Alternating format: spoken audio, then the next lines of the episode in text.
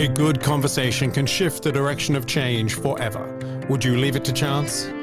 Join the authors of Design to Change and explore this series of conversations with designers and event owners. Driven by the need and conversations with event owners and event designers who use the event canvas around the world, this series explores the depths of conversations to elevate your abilities to look and act beyond the now. Episodes are hosted by Ruud Janssen, Roel Frissen, Dennis Luijer, and Paul Rulkens, with illustrious changemakers, designers, and pioneers in the field of design and beyond. To explore these conversations and additional content, visit designtochange.online. For now, let's start the conversation.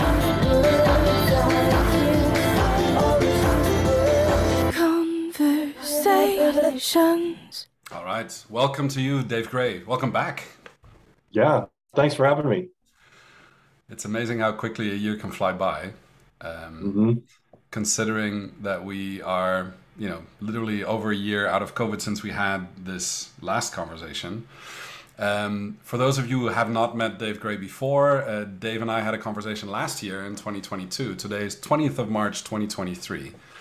And Dave Gray is a um, prolific, um, I would almost call it a, I mean, you, you embody visual thinking in terms of being able to articulate a narrative and do it visually and enable other people to do that too.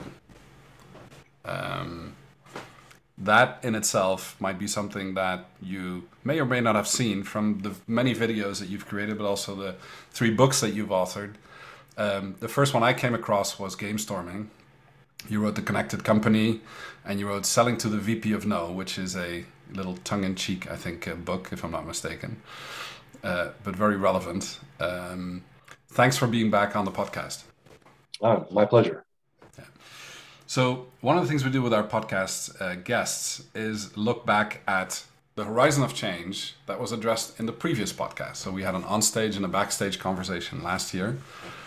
And um, obviously, um, the thing that what was interesting is you. Um, your horizon of change actually was addressed at the very end of the onstage part of the podcast. Uh, usually, we have that conversation at the more at the beginning, but you ended off by saying something in the in, in terms of I want to pivot or optimize the way that the skill set of working remotely can be applied more generously or more effectively. Um, may we ask you and trigger you that question to say, what over the past year have you pivoted in that working method, or what have you seen happening that other people are doing around you? Yeah, well, I, I guess um, typically when we think, um, because of COVID, we've ended up doing a lot more of our work remotely. And I think typically people see that as a constraint or a limitation. Um, it's not as good as meeting in person. Um, it's we prefer to meet in person, but we're going to do this because we have to, and we're going to deal with the limitations. Um, my goal over the past year or since COVID has happened is to flip that um, and really think about what is it that we can do remotely that we can't do in person, the things that actually are more beneficial or better, and focus on those and um, try and leverage those. And there are there are a bunch. I mean, when when uh, you want to meet in person and you have to fly people in from all over, there's a great deal of expense, and plus you're kind of um, maybe artificially require you like the, cons- the constraints require you to compress that conversation so you have it all in one day or two days on mm-hmm. executive offsite retreat so forth strategy session um, and forcing those into time com- time box can be beneficial but on the other hand um, it can deprive people of the opportunity to think and reflect um, take a you know sleep on things and when you have the opportunity to meet remotely, let's say instead of having to compress everything into a couple of days or a weekend, you can do it over the course of a week. Um, you can have shorter sessions, maybe two, three hour sessions, give people time to reflect, do homework, do some thinking, and then come back fresh. Uh, maybe instead of doing something in two day, two full days where people are just exhausted, um, you can spread it out over five days and take your time and um, structure the conversation and even have some wiggle room for things that might emerge uh, in the course of that conversation. So, um, what I've found is that um, we'll, while people are initially reluctant, I mean, I think you know um, when you uh, when you flip the script, so to speak, and you focus on the things that are beneficial about um, virtual meetings, you start to find that you can not only can you do all the things that you could do in a face-to-face meeting, but you can even do more. And um, yes, there are some things that you lose from that face-to-face conversation, uh, but there are also a lot of things that you gain. Mm. You can include people in meetings that otherwise wouldn't you wouldn't be able to include, for example. Absolutely, yeah. I think the ability to include more or people that might other not otherwise be excluded um, is definitely something that gives much more reach to what's happening. I, um, as an example, maybe you know, two two of the other guests on our podcast, Sunil Malhotra and Danielle De Jong, were two people that I met through um, an online session that you had kicked off, I think, through a sparked conversation on LinkedIn. Mm-hmm. Uh, must have been what maybe a year and a half or two years ago. Could be. Um, where I think the ability to gather people also that don't don't know each other, um, there's a very powerful way to create new connections. Um, Absolutely.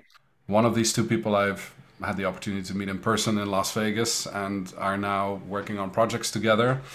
Sunil, the other person, is I think I have a podcast recording with him next week where we're talking about you know the conversation we had last year, just like we're doing with Yao Yu right now. So Fantastic. your your empathy map, uh, let's say, uh, practices and, and the practicing of empathy in our daily practice, uh, but also I think how you connect people online uh, enables new connections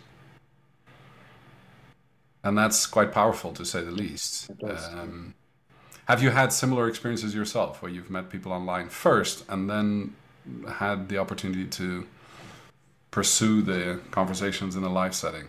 Oh, very much so. I mean, that's probably one of the um, one of my first realizations with social media was the fact that you, um, if you connect with people through uh, social networks. You're connecting usually through common ground and shared interests. Okay. And so, um, because of things like uh, Flickr and Twitter and uh, Facebook and um, other things that are Instagram, other things that you know maybe are less uh, popular now, but have kind of gone the way of uh, um, you know obsolescence. What I found was by having by making those connections kind of in advance of of maybe in advance of needing them just connect in, in advance of having a reason to create those connections but connecting them through shared interest and i found when uh, when i did later travel uh, all kinds of friends that i would have never probably met otherwise um, yeah. connected with them in, in real life and yeah. uh, it's uh, uh, i think it's sort of uh, accelerates and speeds up the intimacy that you can have with other people. Yeah, for sure.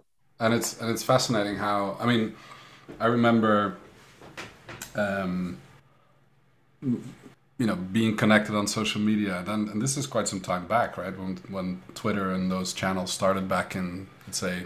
2000, you know, the last financial crisis we know, maybe, mm-hmm. uh, or around that time those tools were actually born or tested first, prototype at events, right? So uh, I, I remember Foursquare and Twitter using South by Southwest as a platform to kind of, you know, where where are the coolest bands that you might have missed if you weren't, you know, if you weren't around those people that knew where that band was, mm-hmm. or the geolocated thing, or connecting on you know whether it's youtube through videos or flickr on photos or you know things mental models that you use um, uh, piqued our interest, and that's how we connected to our colleague Dennis, uh, who you know as well, uh, Dennis mm-hmm. And um, and the use of the empathy map that we've practiced over time uh, through the practice that Alex Osterwalder um, uh, used it um, used it for in, in in relation to the business model. Canvas led us to go to the uh, business design summit in berlin where you were one of the speakers as well and we got to meet in person. So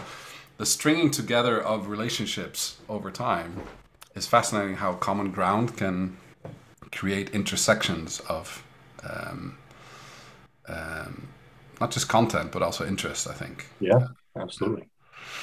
What um, what do you see currently i mean today i'd like to ask your opinion about that. Today i came across uh, maybe one of the most functional um, applications of the new thing that everyone's talking about, right? The artificial intelligence uh, mm. um, accessibility for the common user, right? It's probably been around for a way longer time than most people uh, care to know. Uh, but today I saw um, Khan Academy, some, uh, uh, you know, um, using it in a very interesting learning environment. I don't know if you've come across it, but today he published a, a video that I I'll put it in the comments here because um, it made me think of um, of our conversation last year um, because you had mentioned that you know your journalistic background, your inquisitive way of asking questions, and this drive to help people develop a shared understanding and to make things better and faster decisions because you know that when they get together they create a much more lasting impact um, the process of the learning of that is actually a very valuable thing. Sometimes it's hard to decode how that happens. And it's really interesting to see that um, he is now using um, artificial intelligence to help people in the learning process. Hmm.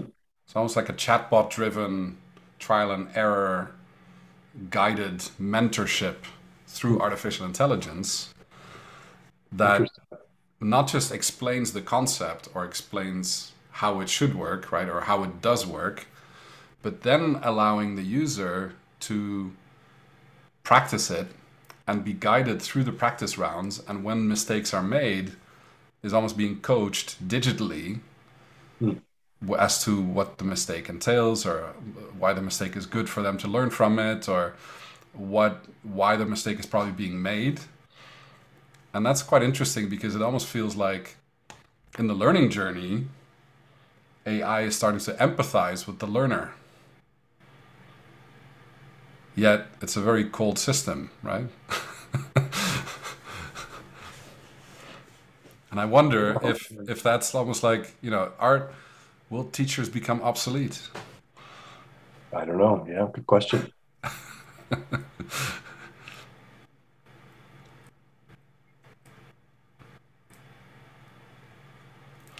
Is the is the um, have you experimented with it your, with it yourself at any stage yet or?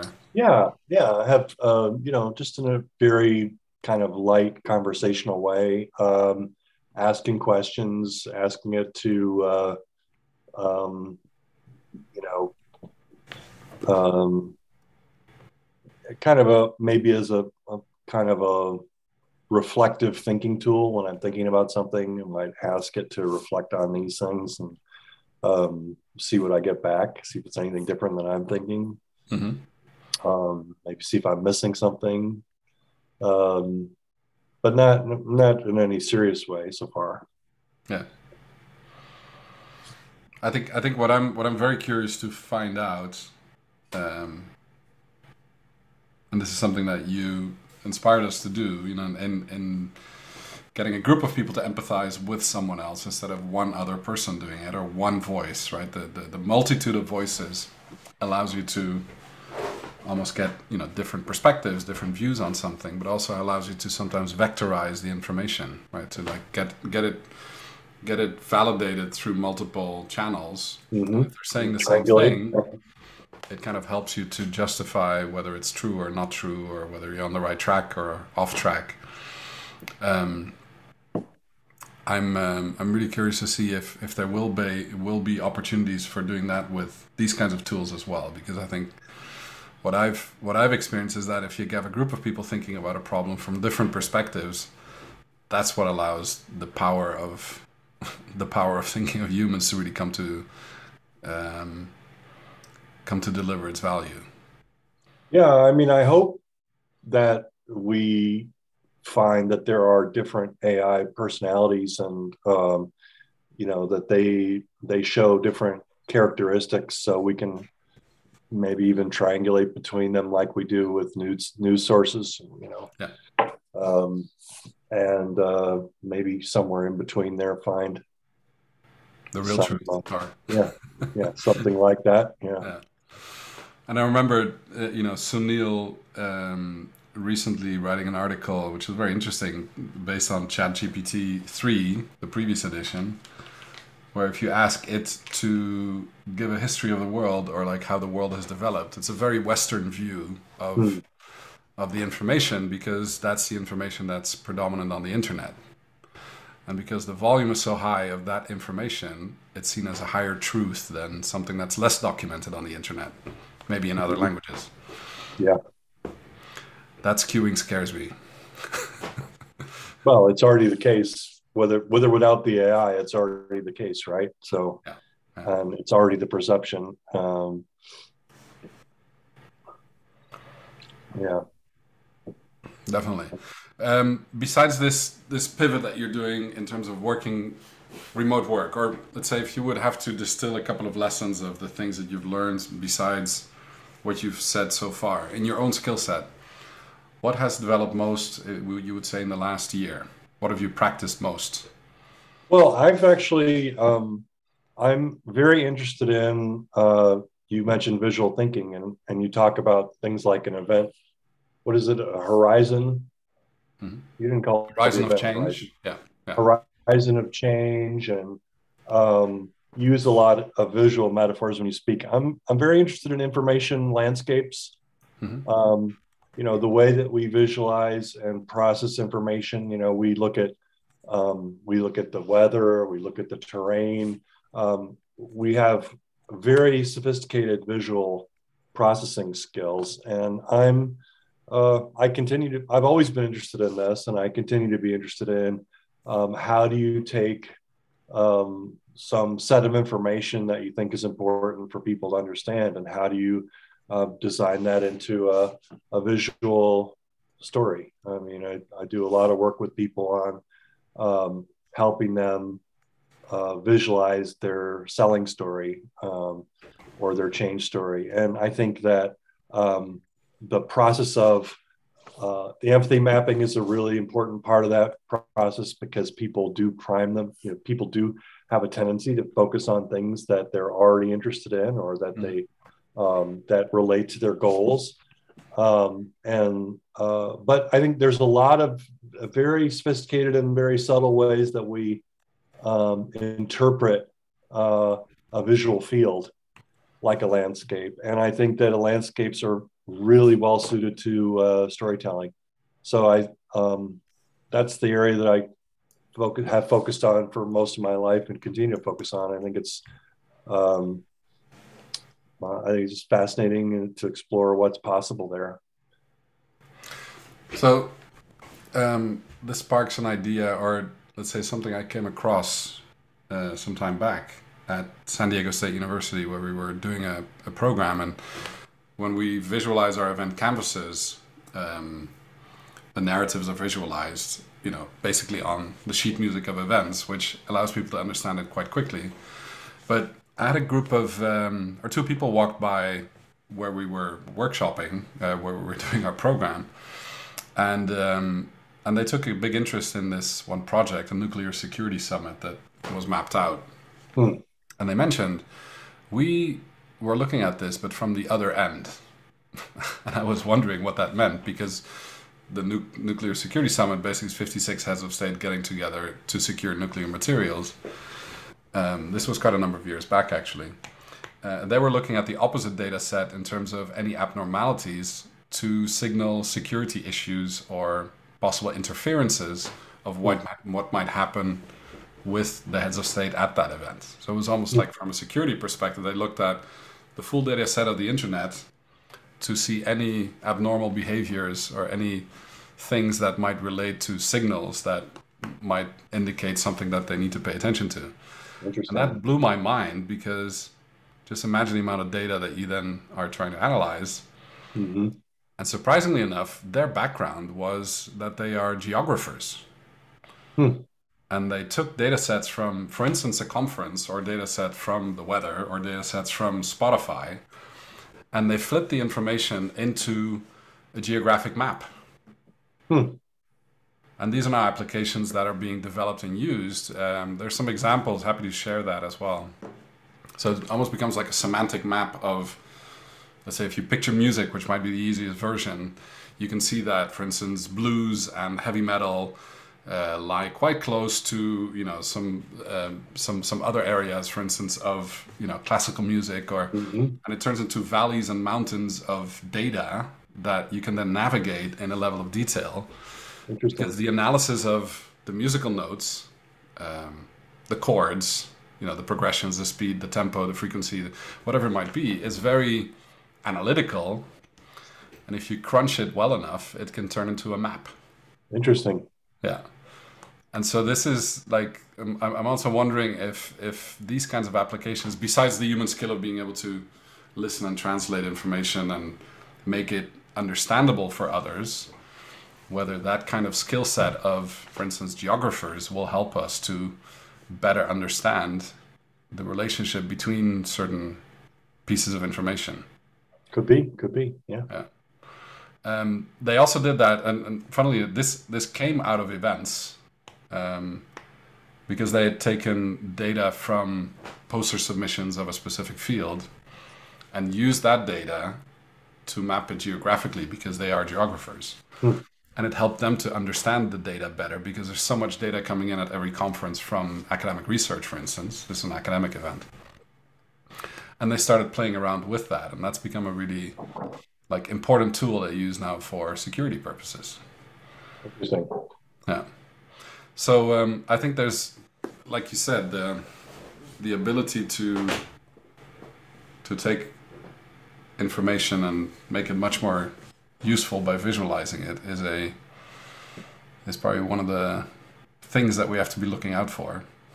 Yeah, and there's a difference, I think, between um, how you visualize information in a map and how you might visualize it in a landscape. I think um, a lot of people have trouble reading maps Yeah. Um. Yeah. because they're having to translate something from, um, you know, what you might see onto kind of an aerial view. Whereas um, I think if you uh, if you think about a landscape and imagine how you see how you visualize a landscape, it's right in front of you. So it's very intuitive the way that you process that. Yeah, and I think this is part of the um, the two D, three D, you know, mental dexterity that we we need to build every single time, right? When you try to imagine something, especially when it pertains to future events, um, doing that in three D is very difficult. Yeah. Uh, so you have to almost start with the 2D or the, the map version in order to translate it to someone else, right? The other thing I learned from from Dennis in that regard is that taking any situation and hitting it over the head with a big hammer to 2D it from 3D to 2 to 2, 2D is a very specific skill set. Hmm. Um, but it's very important. And it can only represent a moment in time in 2D. And the 3D allows you to actually get more time into it. You can you can imagine more time into the differences between the horizons that you that you that you look at. Anyway, we're getting a bit ph- philosophical here, but uh, I'm I'm uh, I'm I'm always fascinated by. Um, I regularly take your book at hand, the uh, game storming book, and I recommend it to other people. I also recommended yesterday. I was having lunch with someone here in Basel, in Switzerland, um, who runs um, one of the top five star hotels in the city, and we talked about liminal thinking. Ah, yeah, fantastic. And I referred back to our conversation from last year, and which I found very inspiring in terms of changing my behavior, um, which is keeping much more space in your agenda to have change happen without uh, necessarily filling up every single nook and cranny of your agenda. So you have space to actually change in that space between all the other meetings. Yeah, I mean, you you don't always know what you want until it's there, do you? Yeah, yeah. And I and I really appreciate that. I mean, I mean, it's something that only occurred to me actually fairly recently, maybe last week, and I started actually doing it. I thought about it a lot, but now I started doing it to change even something that's planned into things that were unplanned. It's it's it's actually easier than than it sounds. Uh, our, our our fellow author um, Paul Rulkens um, mentions that the purpose of thinking is to stop thinking, and in order to do that, you have to be in that moment. Um, uh, but thank you for inspiring that um, the thought. I don't know if it was deliberate or it was by coincidence. um, but it's something we could, uh, if, if you listen back to the previous episode from last year, I would encourage anyone that's listening to the podcast to try that. Right? Strategic quitting, like take things out of your planning to leave space in between, because in the space that the change happens. For sure, yeah. Yeah. Um, dare I ask, uh, Dave, what's on your next horizon of change now that the, the pivot of a working remote, remote working remotely and optimizing that working situation? Is there anything in your next horizon of change that you'd like to share with our? Well, I'm still. I mean, I think probably for my whole life, I will never exhaust the possibility of what you can, um, what you can do in an information landscape, what you can communicate, um, things that people struggle to communicate verbally or in writing um, yeah. often will come together or coalesce into a picture relatively quickly and easily. Um, I'm really interested in group um, participatory uh, methods for developing and creating those kind of storytelling landscapes. Um, I think um, you know there's a there's a great tradition that goes way back, um, in especially in Asia. Chinese uh, landscape painting is partly storytelling and partly uh, visual. So um, just to continue to build on that tradition, and uh, you know, I think uh, it's timeless in a way, and I think it'll it will continue to uh, be rewarding for me and for the people who do it with me. I think. Absolutely. Uh, if you're not following Dave Gray on LinkedIn or other social channels, do so. Um, I think the visuals that you post from time to time are mind sparkers. So keep them coming, Dave. We like them, or I like them. I think others might too. Um, thank you for um, reflecting on this past year and on that horizon of change. Um, um, I was surprised how quickly the year flew by. Yeah, me too. Uh, it almost feels like, did we get that right in the agenda? And yes, and and I got a similar reaction from Sunil and from Danielle. Um, uh, and thank you again for introducing us. We've been able to uh, expand our thinking and do some work together on these things, and um, we're very right. grateful for the way that you uh, open up those connections. Well, thanks for having me on the show. Appreciate it. Thank you so much. You've been hanging out backstage on Design to Change Designer Conversations. Thank you for tuning in, and don't forget to subscribe and share conversations online using hashtag Design to Change and hashtag Event Canvas. Want more thought provoking content like this? Visit designtochange.online to purchase your copy of Design to Change, elevating your abilities to look and act beyond the now. Don't forget, it's more than just a book. Experience a hard copy, audio format, video format, and even augmented reality. Experience it in your style and format. Tune into our next episodes and hear from more designers and change makers. Until then, we look forward to our next conversation.